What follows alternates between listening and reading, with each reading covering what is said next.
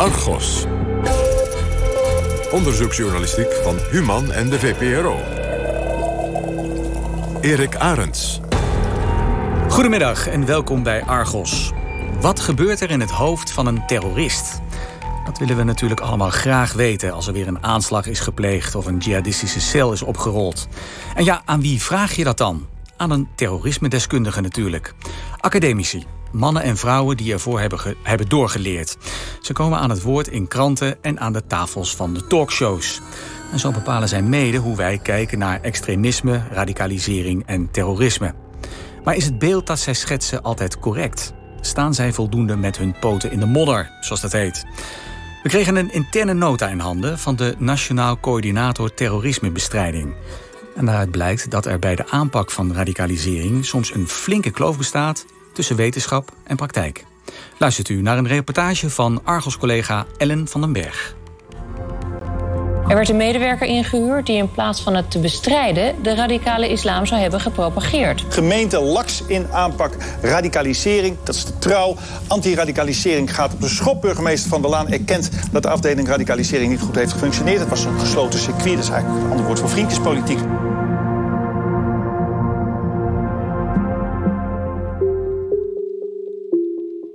Naar de zomer van 2017. In Amsterdam werd deradicaliseringsambtenaar Sadia Aytaleb ontslagen door de inmiddels overleden burgemeester Eberhard van der Laan na vermoedens van belangenverstrengeling en fraude. Onlangs werd ze van alle blaam gezuiverd. Het radicaliseringsproject waar Aytaleb verantwoordelijk voor was, was toen al lang gestopt. Een van de betrokkenen was Peter Scholte. Met zijn bedrijf Scholte en Partners wierf hij zogenaamde sleutelfiguren voor meerdere Nederlandse gemeentes, waaronder 150 personen voor Amsterdam. Sleutelfiguren zijn mensen die in een buurt of in een wijk... Uh, nou ja, een beetje de, ogen en oren willen zijn van die buurt. Uh, dat zijn vrijwilligers.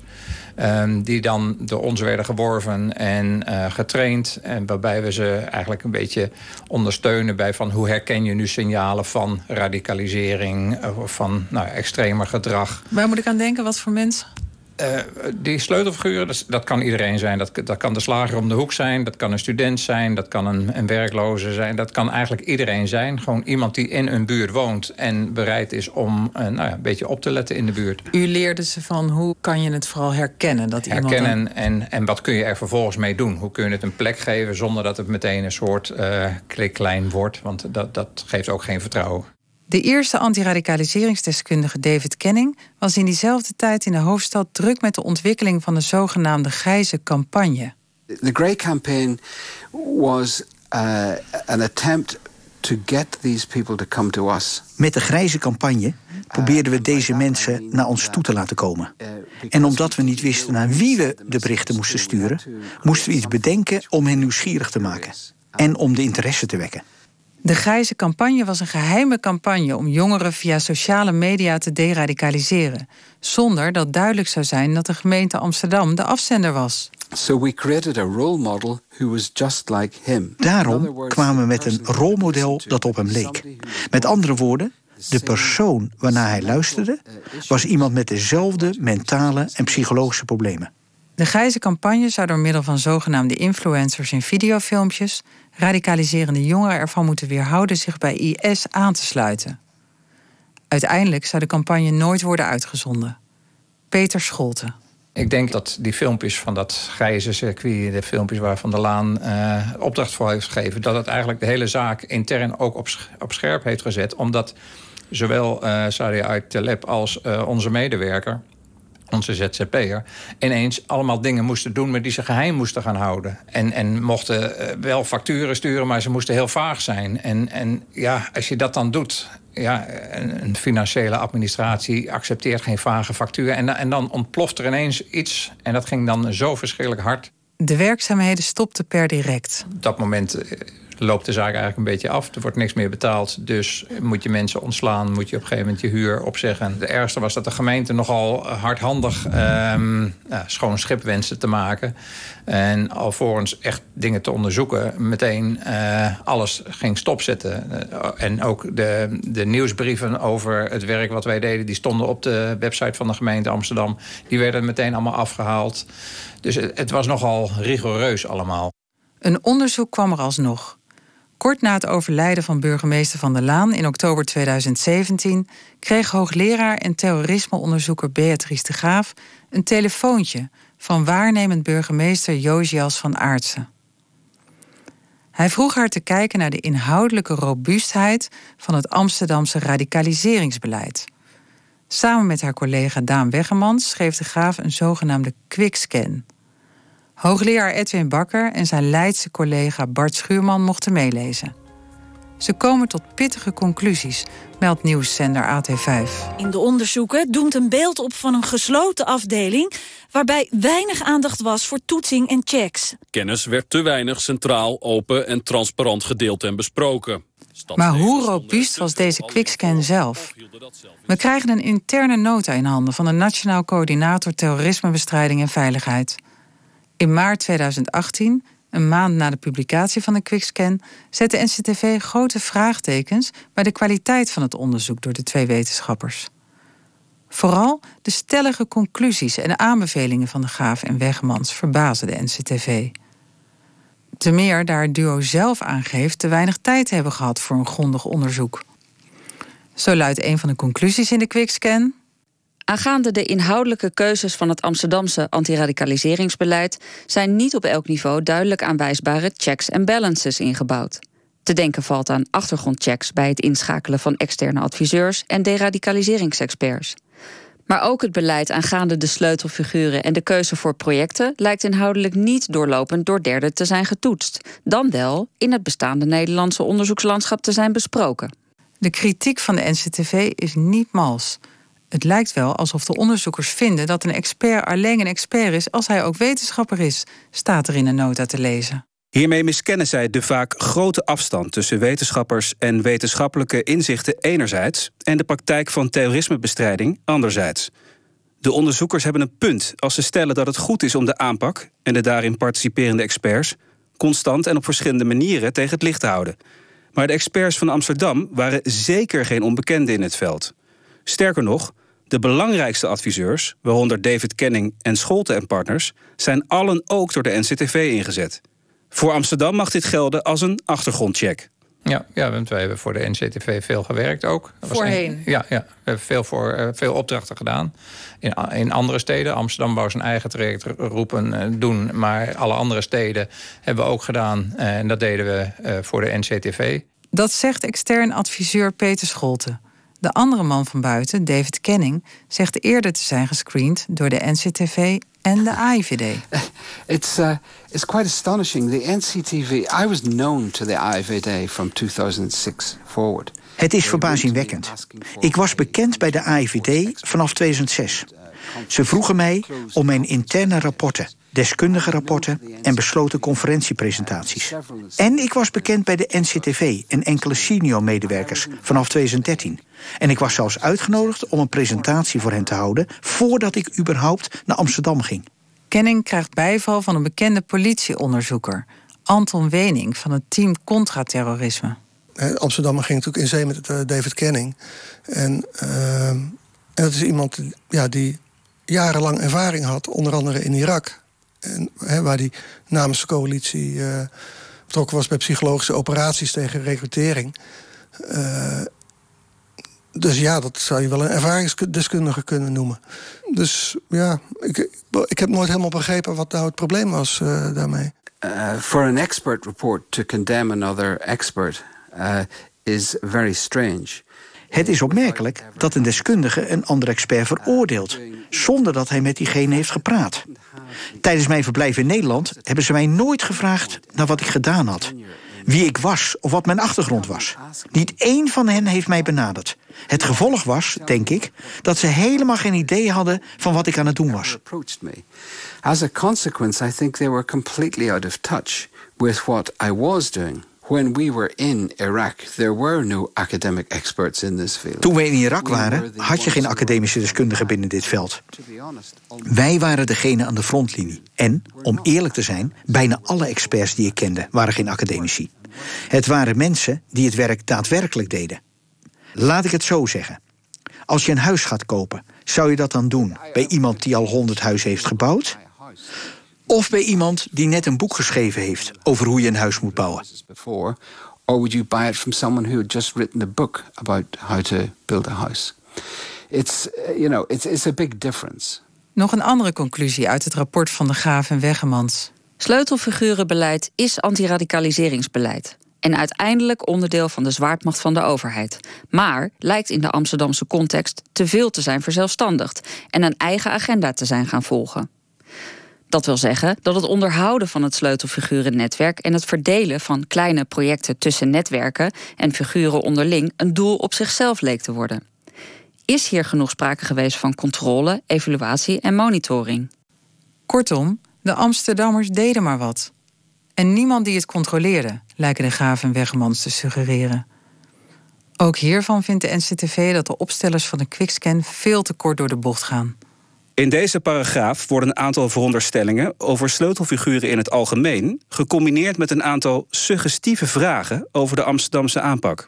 Peter Scholte heeft nooit antwoord kunnen geven. Die hebben ze dus niet aan mij gesteld. En iedere keer als wij een traject deden, uh, in welk, welk deel van de stad of van het land dan ook, dan werd het altijd geëvalueerd met de ambtenaren van de gemeente Amsterdam. Niet alleen met die mevrouw Sadia Aytaleb, maar dat, dat was een heel team wat eraan werkte. En dat werd altijd geëvalueerd en, en onderzocht en bekeken van uh, wat kan er beter, wat kan er slechter. Maar ik denk dat degene die het onderzocht heeft, uh, dat, dat hij dat niet eens weet, want ze heeft hem niet gevraagd. Waarom heeft ze niet gevraagd, denk, dat denk is voor mij een, een zeer grote vraag. Ik denk dat er misschien wel een, een, politieke reden is om het niet te willen weten. Uh, want je kan geen onderzoek naar sleutelfiguren in Amsterdam doen... zonder, zonder dat aan de makers en de uitvoerders te vragen. U was de spil, als het zomaar even... Dat, ja, met uw bedrijf ja, eigenlijk ja. en uw werknemers. Absoluut. En dat, dat zal ook niemand kunnen ontkennen. Want het is gewoon zo. Toen dat onderzoek uitkwam, was ik extreem verbaasd. Ik denk, hoe kan je nou een quickscan maken over dit onderwerp... terwijl je niet eens met ons gesproken hebt? Dat, is, uh, dat lijkt me heel knap. De Amsterdamse cultuur van zelfredzaamheid, zoals de twee wetenschappers de lokale werkwijze betitelen, zou volgens hen ook blijken uit het feit dat slechts een select aantal externe adviseurs een rol speelt, die niet altijd bekend zijn met en in het onderzoekslandschap. De NCTV zegt hierover. Deze cultuur van zelfredzaamheid wordt door de NCTV niet als zodanig erkend. De NCTV is altijd nauw betrokken bij de ontwikkeling van de Amsterdamse aanpak. En Amsterdam heeft waar mogelijk een voortrekkersrol gehad ten opzichte van andere gemeenten. David Kenning bevestigt de voortrekkersrol die Amsterdam had. They claim that Amsterdam is uh, adrift and separate from the way it used to be, and so on. This is just nonsense, by the way. Amsterdam was a trailblazer, it was a front runner for counter radicalization. Ze menen dat Amsterdam is afgedreven van hoe het vroeger was. Dat is onzin. Amsterdam was een pionier, een koploper op het gebied van contraterrorisme. Ten slotte pikken we een aanbeveling uit de quickscan. De radicaliseringsindustrie moet aan banden door het instellen van een commissie van onbezoldigde wetenschappelijke toezichthouders, dan wel meekijkers. Meer controle dus. Maar waarom? vraagt de NCTV zich af. Want dat wordt in de quickscan niet onderbouwd. De coördinator terrorismebestrijding zegt te begrijpen waarom de Graaf en Wegemans waarde hechten aan wetenschappelijke expertise, gezien de achtergrond van de onderzoekers. Maar in het counterterrorismveld is dergelijke expertise verre van zaligmakend. Veel belangrijke adviseurs in dat veld hebben een dergelijke achtergrond niet. En voor wetenschap blijft het een onderwerp waar gezien de gebrekkige toegang tot overheidsbronnen weinig onderzoek met directe beleidsrelevantie op gedaan kan worden. Uiteraard hebben we de kritiek van de NCTV voorgelegd aan de samenstellers van de Quickscan. Zowel de Graaf als Wegemans laten weten niet te willen reageren. Ook niet na herhaaldelijk verzoek van ons. Wel worden we deze week gebeld door een collega-onderzoeker van de Graaf... die beweert dat een nota van de NCTV die Argos in handen heeft... een losse flodder is, geschreven door een junior medewerker. Ook benaderen we hoogleraar terrorisme en contraterrorisme Edwin Bakker... die meelezer was van de Quickscan. Bakker zegt het te druk te hebben om een reactie te geven. En de gemeente Amsterdam laat weten in een reactie dat burgemeester Femke Halsma, de opvolger van Van Aartsen, zich bewust was van het commentaar van de NCTV op de Quickscan en de Quickscan dan ook niet actief heeft gebruikt bij de herijking van het beleid in 2019. Ten slotte vroegen we de NCTV om een reactie op hun nota. De coördinator reageerde 3 februari als volgt. Het betreft een eigen appreciatie van rapporten die interessant zijn voor de NCTV, voor intern gebruik. De rapporten zijn niet bedoeld voor openbaarmaking en de NCTV zal er geen toelichting op geven. En deze week kregen we nog een aanvullend mailtje. We willen wel benadrukken dat de NCTV geen sinds twijfels heeft over de wetenschappelijke kwaliteit van beide onderzoekers. En alle vertrouwen heeft in de professionaliteit en kwaliteit van de onderzoekers. Om dat nog eens te onderstrepen, we werken op regelmatige basis samen met deze onderzoekers en hebben ook opdrachten gegeven. Zoals het boek Radicale Verlossing, geschreven door de Graaf, dat binnenkort uitkomt. Hoe dan ook. Het is ongezouten kritiek die in maart 2018 binnen de NCTV wordt gegeven. Op dat moment ligt de quickscan al een maand bij de gemeente Amsterdam. En heeft burgemeester Van Aartsen in een brief aan de raad al laten weten dat de onderzoekers niet alleen achterom kijken, maar ook de weg naar de toekomst wijzen. Volgens Peter Scholte is de quickscan daarmee mede de oorzaak geweest van het definitief stoppen van zijn sleutelfigurennetwerk. En als je daar dan ineens mee stopt, dan, dan heb je dus een, stok of twee stokken nodig om te kunnen slaan. En dat is eigenlijk de reden waarom uh, dat die quickscan zo nodig moest komen. Dat, dat het bestuur van Amsterdam kon zeggen: van, kijk, het stelde eigenlijk niks voor. En dat heeft grote consequenties, meent Scholten. De gemeente heeft nu niet meer de, de voelhorens en de, en, de, en de ogen in de buurt. En natuurlijk, ze hebben wel welzijnsorganisaties en ze hebben street corner work. Maar goed, die richten zich op andere doelgroepen vaak. En de doelgroep waar dit juist voor bedoeld was, um, daar hebben ze weinig zicht op, eh, de traditionele organisaties. En dus ik denk dat ze daar heel veel informatie missen. Niet per se alleen over radicalisering. Hè. Je moet oppassen dat, dat radicalisering is geen geïsoleerd fenomeen. Het gaat om ontsporende jongeren. Bijvoorbeeld nu over de rellende jongeren. Het, het, precies, het kan over rellen gaan, het kan over voetbalsupporters gaan... het kan ook over radicalisering gaan. Het gaat om jongeren die op de een of andere manier ontsporen... en dat je daar zicht op wil krijgen. We leggen de Amsterdamse situatie voor aan oud-politiechef Najib Toussani... die tegenwoordig de overheid adviseert op het gebied van terrorisme. Toussani wil niet ingaan op deze specifieke casus, maar onderkent het probleem. Op het moment dat er op basis van verkeerde aannames of incomplete aannames beleid wordt ontwikkeld, leidt dat tot keuzes die uiteindelijk niet goed beargumenteerd zijn en gegrond zijn en ook onwenselijk zijn. Dus daar zit echt wel een, uh, een hiccup, daar zit echt wel een probleem. Wat is nou het gevolg daarvan? Hoe gevaarlijk is dat? Het uiterste risico is dat we uh, dingen missen. Is dat we mensen die levensgevaarlijk zijn verkeerd inschatten. En dat we dat niet zien. Uh, en die kans is niet alleen, uh, dat risico is niet alleen maar een theoretisch risico, maar die is ook reëel. Uh, op het moment dat je vanuit verkeerde aanname gaat kijken naar een onderzoeksveld, dan ga je bepaalde dingen niet meer zien. Dus ik denk dat dat een, een reëel risico is. Eén ding maakt de Amsterdamse casus duidelijk. Het beeld dat vooraanstaande wetenschappers schetsen is mede bepalend voor terrorismebeleid. En die invloed beperkt zich niet alleen tot de politiek-bestuurlijke achterkamertjes. Ook in het maatschappelijke debat hebben hoogleraren een belangrijke stem. In de kranten en aan tafel bij de veelbekeken talkshows. Ook daar roepen beweringen vraagtekens op. De politie zet allerlei materiaal in van helikopters tot drones. Op zoek naar de verdachte omsingelde de politie ook een kantoor van de Rabobank. Super heftig, joh. Twee uur op de Tigelaarslaan staat een rode auto met een draaiende motor en een briefje. Een handgeschreven tekst waarin Allah wordt geprezen. De Utrechtse tramschutter Gugman T. plakte dit briefje op 18 maart 2019 op het dashboard van zijn vluchtauto. De aanslag, waarbij meerdere doden vielen, kreeg daardoor razendsnel een terroristisch motief. Diezelfde avond zit Beatrice de Graaf aan tafel bij de Wereld Draait Door. Ze krijgt een vraag van tafelheer Tim Hofman. Is dit een verwarde man of niet officieel? Dat, nou, dat is, dus, dat is een beetje de vraag nu. Ja, ik vind dat een hele interessante vraag dat ja, je hem zo framed, hè, verward ja. of terrorist. Dat vind ik eigenlijk een non-discussie. Ja? Want het, het, is het natuurlijk allebei. Nou, kijk, ik je, denk je dat geen enkele terrorist sane is. Maar... Nou, dat denk ik wel. Ik denk dat heel veel terroristen... Ik denk dat die Brandon Tarrant, uh, dat die geen GGZ-problematiek heeft. Dus als we... Dat is Christchurch, komen we straks dus op. Als we de wetenschappelijke definitie van gek gestoord aanhouden. Hè. Ik ben onderzoeker, dus laat, ik, laat ik me bij de wetenschappelijke definities houden. Dan kun je dus aantonen of iemand uh, in de GGZ-molen zit... of die een aandoening heeft, een stoornis. Dat heb je in het algemeen genomen bij terroristen... niet meer dan bij de gewone bevolking. Gewoonlijk zijn terroristen dus niet gekker dan de gemiddelde Nederlander, zegt de graaf. Ook op Twitter liet de wetenschapper onlangs nog weten dat. Uit onderzoek blijkt dat GGZ-problematiek alleen een iets grotere rol speelt bij eenlingen. En is dan ook nog slechts één factor. En al veel minder bij radicalisering rond netwerken en organisaties zoals IS. Dat maakt nieuwsgierig. Zo'n opmerking over de aanslagpleger in Christchurch. Waar is die op gebaseerd?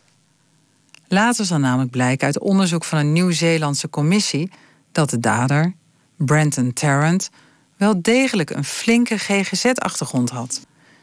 Ook de Nederlandse politieonderzoeker Anton Wenink komt tot een geheel andere conclusie dan de Graaf.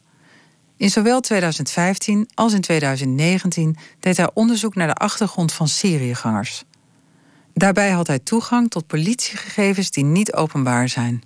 Informatie over 319 uitreizigers, dan wel mogelijke uitreizigers. Wanneer je kijkt naar de drie dingen waar ik naar gekeken heb, globaal, dat is uh, aan de ene kant levensproblemen, uh, ten tweede criminaliteit en ten derde uh, geestelijke gezondheidsproblematiek. Dat eigenlijk in al die drie, drie categorieën zie je dat de Syriëgangers toch wel ongunstig afsteken bij, bij vergelijkingsgroepen en ook bij het landelijk gemiddelde. Dus het, het nuanceert nogal daardoor. Um, uh, dat, dat, idee dat terroristen allemaal heel normaal zijn en allemaal mensen zoals jij en ik zijn. Het, er spelen echt wel uh, uh, zaken bij die groep die je bij anderen, hè, ook bij hun peers, eigenlijk veel minder ziet. Bijna 30% van de terroristen heeft een psychische stoornis, zegt Wenink. Ik kwam zelf uit op een score van ongeveer 28% in deze groep. Uh, is dat veel, moet je je dan afvragen. Sommigen hebben gezegd van nee, dat is niet veel... want het Europees gemiddelde voor psychische problemen ligt op 27 procent. Maar uh, ik heb in het rapport uh, gebruik kunnen maken van gegevens van het RIVM... waardoor je wat specifieker kunt kijken naar de, het soort van dingen waar je hierbij aan moet denken. En dat is één specifieke categorie van de psychische stoornissen. We hebben het niet over dementie om maar eens wat te noemen. En als je dan naar een vergelijkingscijfer gaat kijken... dan kom je veel eer op een cijfer van 8 tot 11 procent. En dan is 28 procent dus wel veel. Je ziet wel dat uh, name psychotische stoornissen en ook PTSS oververtegenwoordigd zijn. Post, en daarin posttraumatisch stresssyndroom. Ja, dingen, hè, zoals ADHD en autisme zag ik in deze groep eigenlijk niet heel erg afwijken van, uh, van landelijke gemiddelde. Dus het beeld is vrij gedifferentieerd. En je moet uh, rekening mee houden, ik gebruik inderdaad politiegegevens. Ik heb geen medische dossiers. Dus hè, met die kanttekening. Maar goed, ik heb natuurlijk uh, veel gesproken, ook wel met mensen uit, uh, uit het veld, ook vanuit de psychiatrie. En wat je van daaruit terugkrijgt, is dat het beeld eigenlijk bevestigd wordt. Of eigenlijk dat het waarschijnlijk nog veel, veel meer voorkomt dan wat ik kon vinden. Wenings bevindingen worden bevestigd in onderzoek van het International Center for Counterterrorism uit 2017. En daar bleek 60, bij 60 procent sprake van, een, van psychische problematiek. Dus dat is nog ruim twee keer zoveel als wat ik vond. Wie het wetenschappelijk werk van de GAV erop naslaat, ziet dat ze vaak genuanceerd is over de geestelijke gesteldheid van terroristen. Wat maakt dat ze zich in de media zo stellig uit en beweert dat terroristen niet gestoorder of gekker zijn dan gemiddeld? We vragen het haar, maar we krijgen opnieuw geen reactie.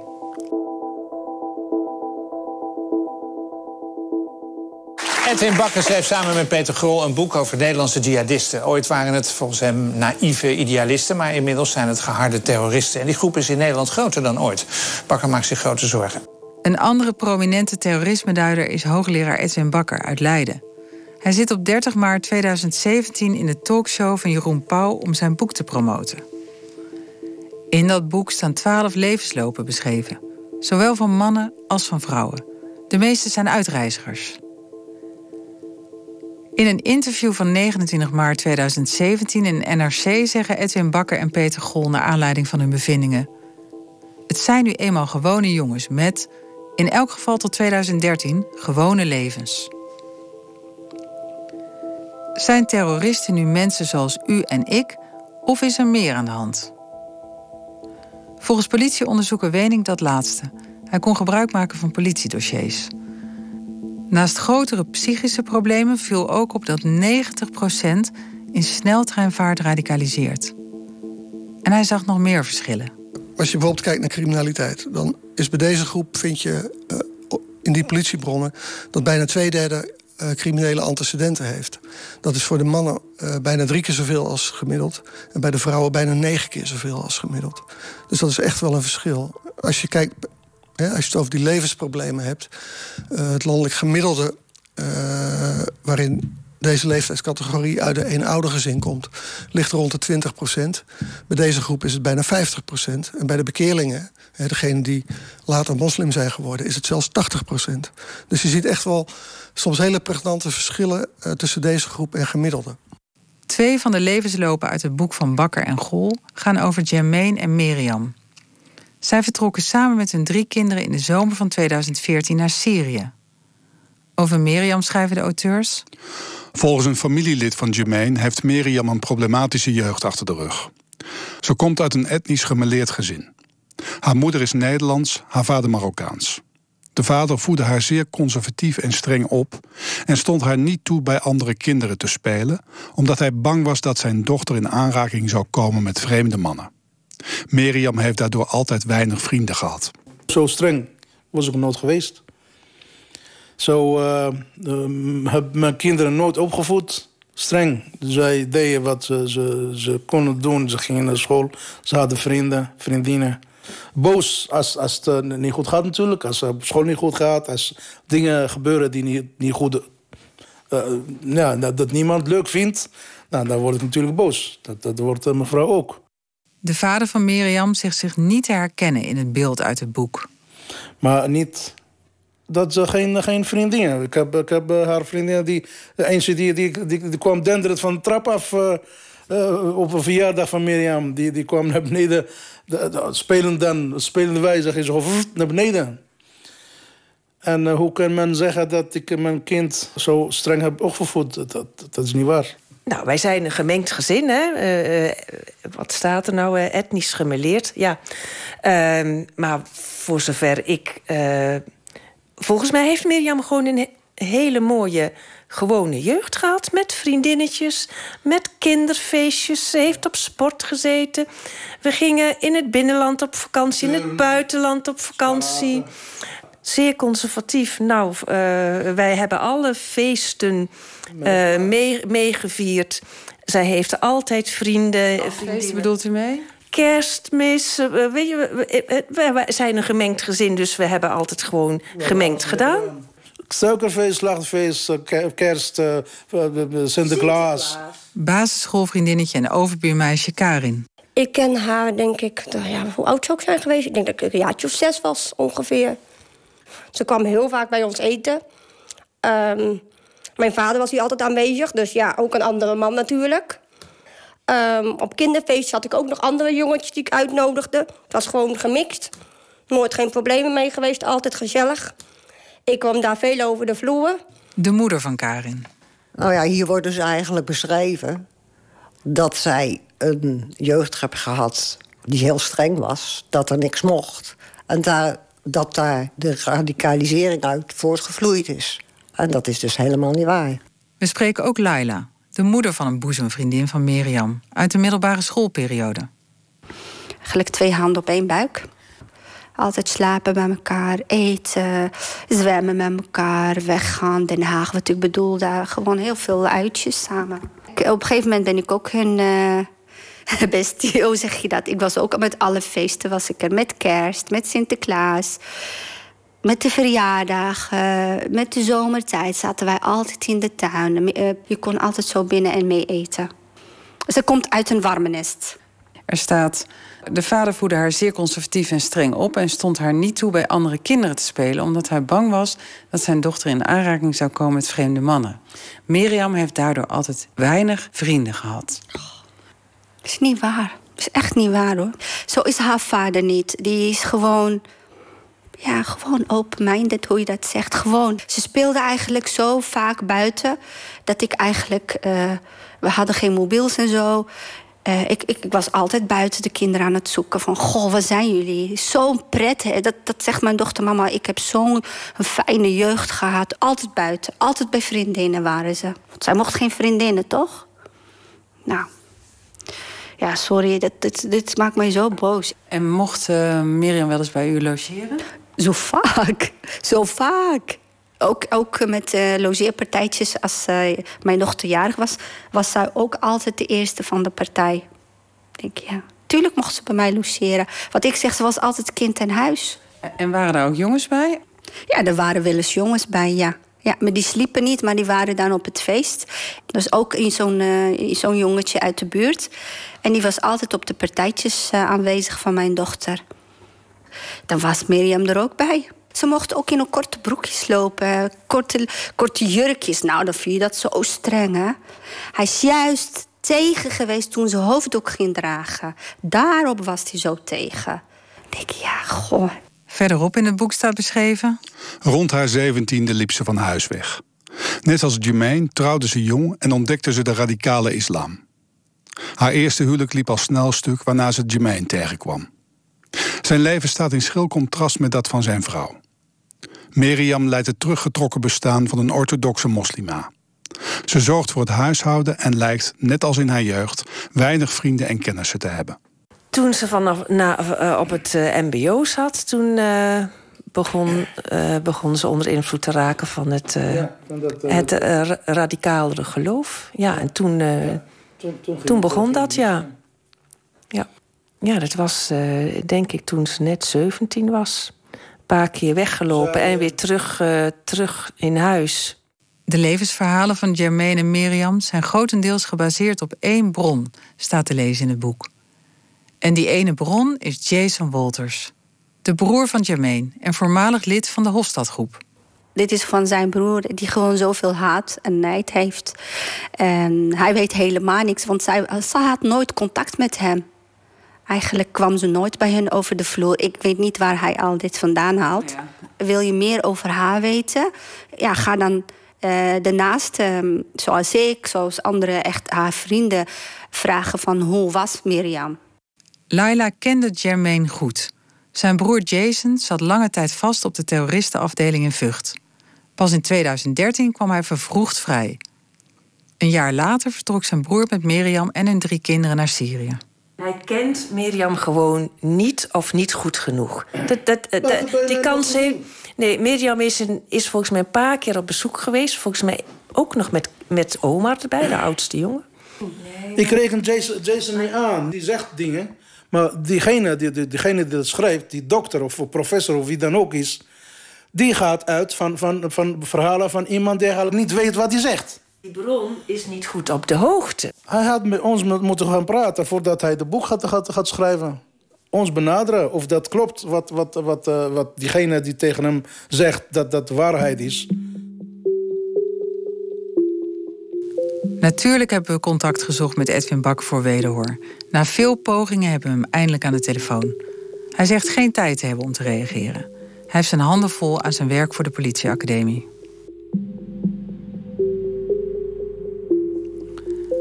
Oud-politieman Najib Toussani kan niet ingaan op de casus, maar kan wel op basis van zijn vele gesprekken met geradicaliseerden, waaronder mensen uit het boek, vertellen dat de beschreven levenslopen van terroristen vaker afwijken van de werkelijkheid. In algemene zin, als ik de boeken lees, die, boeken die gaan over uh, mensen die geradicaliseerd zijn geweest en tot inkeer zijn gekomen, en dat kan in boekvorm, kan in filmvorm, heb ik altijd het idee dat, uh, dat ik naar een, uh, een geromantiseerde versie kijk van de werkelijkheid. Ik denk dat het niet zou moeten. Ik denk dat het niet goed is voor het begrip van, uh, van waar we mee te maken hebben. En ik denk dat we daarmee voor een deel ook verkeerde rolmodellen creëren. Want je komt op het verkeerde been te staan eigenlijk daarmee. Ja, en ook de samenleving krijgt niet het complete werkelijke beeld te zien... maar een deel van wat iemand zelf wil laten zien. En dat kan verschillende kanten op gaan. Dus, uh, Zoals? Uh, wat je nog best wel vaak ziet... is dat er ook best veel ruimte geboden wordt... voor mensen om hun verhaal op die manier te doen. Uh, dat eigenlijk de geschiedenis of de verhandelingen van mensen... die worden als het ware witgewassen... over wat hun aandeel in iets is geweest. En ik denk dat daarin wetenschappers heel terughoudend moeten zijn... om daar die rol in te nemen. Dat wetenschappers meedoen aan het maatschappelijk debat... is toe te juichen, vindt Toussani... Maar dan moet hun informatie wel kloppen. ik, ik, vind dat zeer kwalijk, omdat het uiteindelijk gaat het over mensenlevens. Dit gaat over stigmatisering van, van personen. En dat leidt uiteindelijk ook toe dat, uh, uh, dat levens geruineerd worden. het moment dat, dat, dat het verhaal over, over u zou gaan... en het totaal ander beeld van u wordt neergezet dan wie u bent... Dan kunt u u voorstellen dat zowel familieleden als buren... of maar ook voor toekomstige dingen als het gaat om werk... dat daar behoorlijk wat drempels worden opgeworpen. Dus ik denk dat, dat de impact daarvan enorm groot is. Voor de persoon zelf, maar ook voor wat het naar buiten toe Voor de beeld. familie. Ja, en naar buiten toe, ja. En uh, het is vaak weer een bevestiging van een bepaald denkbeeld. Vandaar dat ik zeg, het is ook gewoon stigmatiserend. Want uh, uh, iedereen die dus maar iets te maken heeft... bijvoorbeeld met radicalisering... en dan hoeft u zelf niet eens radicaal te zijn... maar u kunt de pech hebben dat uw kind radicaliseert... wordt u wel meegenomen in dat beeld. De moeder van Mirjam besluit 3 juni 2017... enkele maanden na de verschijning van het boek... een mail te schrijven naar Edwin Bakker. Geachte heer Bakker... Na het lezen van bepaalde hoofdstukken in uw boek over Nederlandse jihadisten ben ik geschrokken van een aantal onwaarheden die ons persoonlijk erg raken. Dit gezegd hebbende zouden we graag een gesprek aangaan om zaken te verhelderen. Er is met ons geen enkel contact geweest over de inhoud van het boek, om erachter te komen of wat er beweerd wordt wel de waarheid is. Met name de passage over de jeugd van Mirjam is pertinent onjuist. Bakker reageert. Uiteraard kunnen we niet iedereen spreken. We hebben daarnaast gebruik gemaakt van openbare bronnen en uitspraken van personen zelf in de sociale media. Daarnaast kun je niet alles en alle kanten belichten in een beperkt aantal pagina's en kun je ontwikkelingen en gebeurtenissen op verschillende manieren bekijken, zodat er altijd sprake kan zijn van onvolledigheid en subjectiviteit. We hopen daarom vooral de lezer een algemeen beeld van jihadisme slash jihadisten in Nederland te geven. Met vriendelijke groet, Edwin Bakker.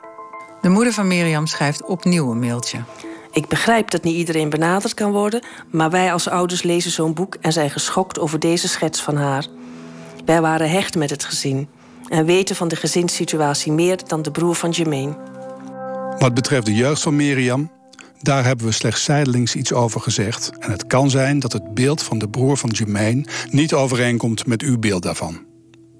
We schrijven deze interpretatie ook toe aan deze bron.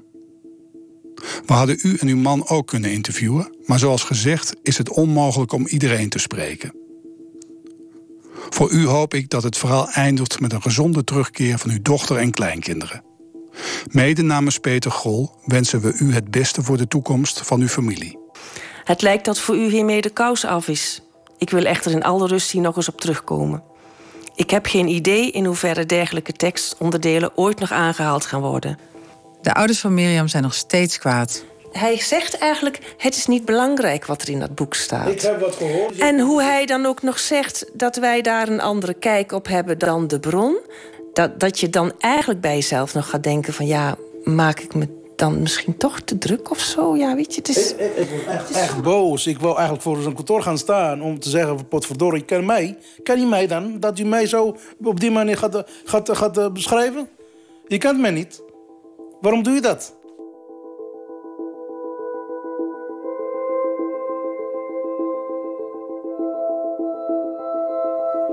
Ja, waarom doe je dat? Lijkt me eigenlijk best een begrijpelijke vraag als je gezin wordt beschreven door iemand die daarover nooit met jou en je omgeving heeft gesproken. Tot zover deze kanttekeningen bij het werk van terrorisme-wetenschappers. Een reportage van Ellen van den Berg. De eindredactie was in handen van Harry Lensink, techniek Alfred Koster. We willen nogmaals benadrukken dat we zowel Edwin Bakker als Beatrice de Graaf meerdere keren hebben gevraagd om hun kijk op de zaak te geven. Aan mevrouw de Graaf hebben we ook het draaiboek van de reportage toegestuurd, maar dat mocht helaas niet baten. Bakker en de Graaf blijven natuurlijk wel van harte welkom om alsnog bij ons weerwoord te bieden. Dus ook na deze uitzending. Meegeluisterd heeft onderzoeker Willem Wagenaar en met hem hebben we nu contact. Goedemiddag, meneer Wagenaar. Goedemiddag. U doet onderzoek naar rechtsextremisme voor de Anne Frank Stichting. Ik kan me zo voorstellen dat het ook voor u belangrijk is om oren en ogen in de samenleving te, houden, te hebben. Hè, om, om, tijd, uh, om op tijd in de gaten te krijgen of iemand uh, radicaliseert. Even over die situatie in Amsterdam. Wat vond u ervan dat Amsterdam destijds stopte met dat netwerk van mensen in de buurten, met die sleutelfiguren? Nou, daar, dat is een vraag die, die kan je op twee manieren beantwoorden. Ten, de eerste vraag is natuurlijk wat vind je van een uh, sleutelfiguren aanpak uh, in algemene zin? Ja. Is het belangrijk als je uh, met radicaliserende mensen, met radicaliserende jongeren te maken hebt om sleutelfiguren in te zetten? Dat denk ik wel. Okay. Je kan namelijk uh, je kan namelijk uh, door middel van sleutelfiguren heel dicht op een samenleving, heel dicht op jongeren zitten en goed waarnemen wat ontwikkelingen zijn. Ja. En Amsterdam is daar dus mee gestopt. Amsterdam is daarmee gestopt, ja. Maar zeker niet omdat het uh, de, de, de, de inzet van sleutelfiguren zelf ter discussie heeft gestaan. Want zowel Um, in de rapport, uh, rapportage van, uh, mm -hmm. van, van, uh, de, van de Graaf... als de reactie van burgemeester Halsema... als in alle onderzoeken wat die daarna gedaan zijn... Mm -hmm. is goed leesbaar dat de inzet van sleutelfiguren zelf onomstreden is. Dat, is dat wordt door iedereen eigenlijk toegejuicht. Ja, ja, maar ze zijn er nu niet meer. Ze zijn er niet meer, nee. Staat u eigenlijk trouwens wel, wel met de poten in de modder, hè, zoals er werd uh, gezegd? Met andere woorden, hoe, hoe komt u aan uw kennis en informatie over radicalisering? In, in uw geval natuurlijk bij extreem rechts. De, um, de, de, de, de twee grote onderzoeken die ik heb gedaan naar uh, radicalisering en deradicalisering, uh, die zijn gebaseerd op. Uh, het ene onderzoek is gebaseerd geweest op het waarnemen van radicalisering en deradicalisering in een kleine gemeente in Winschoten, Noord, mm Noordoost-Groningen. Ja. En het andere heb ik gebaseerd op interviews met voormalige neonazies die ik, die ik langdurig bevraagd heb over hun proces van radicalisering en activiteiten binnen het rechtsextremisme... en uh, de vragen over waarom zij weer uit dat circuit zijn gestapt... en hoe dat is verlopen. En hoe ging u daarbij uh, te werk? Want ik begreep dat u zelf actief bent geweest in de kraakbewegingen. Ja, zeker. Ja, Daar lopen nog wel eens een paar andere... radicalinski's rond. Dat is een, dat is een andere... Ja, zeker. Dat is een ervaring geweest die natuurlijk uh, meespeelt in je, je beoordeling en in, je, in het bekijken van, van radicaliseringsprocessen. Bij die interviews, bij die neonazies. Uh, kwam het regelmatig voor dat ik, uh, dat ik uh, een feest van herkenning meemaakte eigenlijk. Dat ik zag dat processen die zij hadden doorgemaakt, vragen waar zij mee worstelden... Ehm, in, een, in een periode van radicalisering, maar ook in een periode dat zij afscheid wilden nemen van die wereld, dat dat, dat, dat op veel vlak overeenkwam met wat ik zelf had meegemaakt. En noemt u eens een voorbeeld? Nou, veel radicalisering vindt plaats uh, in een bepaalde leeftijd. Dat hoorde je ook in de reportage terug. Tussen de 15 en 25 mm -hmm. zijn eigenlijk jaren dat veel, veel jongeren radicaliseren. Uh, en je ziet dat dat vaak helemaal niet gebeurt op basis van, van maatschappelijke onvrede, grote ideologieën, maar veel vaker gebeurt op basis van levensvragen over identiteit. Wie ben ik? Wat, uh, wat moet ik met deze complexe wereld? Hoe kan ik van betekenis zijn? Hoe ga ik mijn leven invullen? Eigenlijk hele normale adolescentievragen, hele normale vragen voor een gemiddelde puber. Ja. Die alleen uh, in, in specifieke gevallen uh, beantwoord worden door, door uh, je te gaan betrekken bij een, bij een radicale omgeving. Ja, en betekent het dan dat de ervaringen die u had in de, in de laten we zeggen, extreem linkse hoek overeenkomen met wat u zag bij neonazies? Nou, als het, daar, als het daarom gaat, als je met, uh, ziet dat uh, radicalisering vaak samenhangt met, met het zoeken naar identiteit, met het zoeken naar zingeving, uh, dan kan je wel zeggen dat dat daarin overeenkomt. Dat zijn vragen die ik mezelf ook stelde en die, waarvoor ik ook antwoorden kreeg binnen die radicale beweging. Ja. Het fijne aan zo'n radicale beweging is namelijk dat er hele heldere antwoorden zijn, hele zwart-wit antwoorden voor hele complexe problemen. Ja. Ja. Dat, is een, dat is een duidelijke verleiding van, van, van radicale uh, bewegingen. Uh, voor jongeren, voor adolescenten die, die worstelen met dat soort vragen. Eenvoudige oplossingen, ja. U kijkt vooral naar uh, extremisme op rechts. Is de dreiging dat daar klopt. toegenomen? De dreiging is veranderd, denk ik, de afgelopen jaren. als je kijkt wat er, uh, waar die dreiging in het verleden uh, van, vandaan kwam... dan, dan zag je eigenlijk dat het ehm, vooral ging om, om groepen die speelden met het idee... om, om gewelddadig activisme te ontwikkelen, om confrontaties aan te gaan en dat soort zaken. Dat soort groepen zie je eigenlijk steeds minder in Nederland. Ehm, wat daarvoor in de plaats is gekomen is dat je ziet dat er... Ehm, hele snelle radicale, radicaliseringsprocessen plaatsvinden op individuele basis. Je ziet dat vaak jongeren, maar in enkel geval ook wat ouderen. Ehm, ehm, heel snel, uh, vaak op basis van internetinformatie, denken dat er een, een, situatie aan zit te komen die, die onomkeerbaar is, die bedreigend is voor onze samenleving, of bedreigend is voor ons volk, of bedreigend is voor ons ras. En daar heel snel radicale stappen in nemen en denken dat het noodzakelijk is om, uh, om geweld daartegen te gaan gebruiken. Dat is een andere dreiging dan we lang daarvoor hebben gezien. Want dat ging in groepsverband meer.